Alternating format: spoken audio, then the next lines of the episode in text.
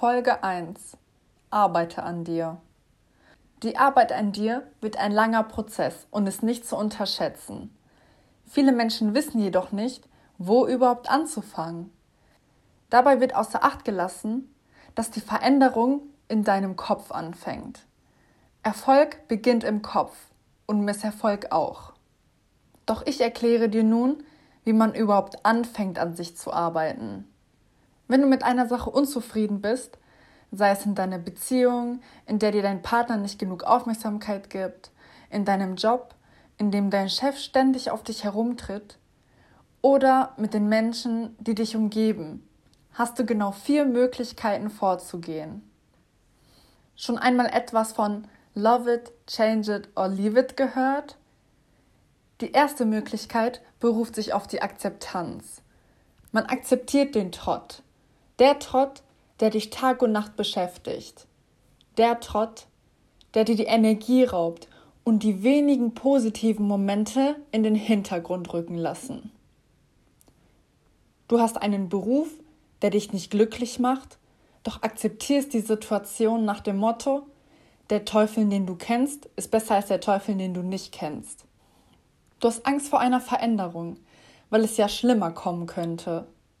Die zweite Möglichkeit ist es, das Problem nicht zu akzeptieren und trotzdem weiterzumachen.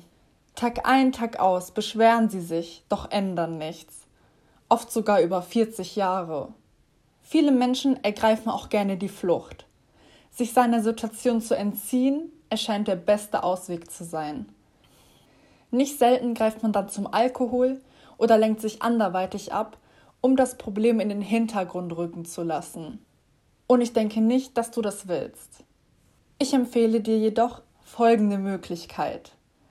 Du suchst nach einer Lösung für das Problem. Ganz egal, welches Problem es auch sein mag, es gibt immer eine Lösung.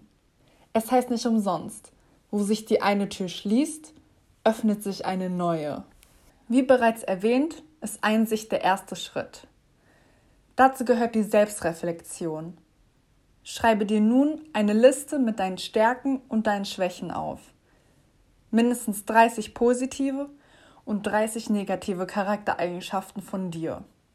Deine Macken und das, was dich ausmacht. Wichtig ist, dass du keine oberflächlichen Dinge erwähnst und zum Beispiel keine Stärken wie Mathematik oder Rechtschreibung aufschreibst. Vielmehr möchte ich, dass du in dein innerstes Ich schaust und dir wirklich zuhörst. Welche Eigenschaften machen dich zu dem, der du bist? Welche sind dir sogar unangenehm zuzugeben? Ich möchte, dass du genau jetzt alles stehen und liegen lässt und wirklich diese Liste machst. Bis dahin, bleib dir treu. Deine Valeria.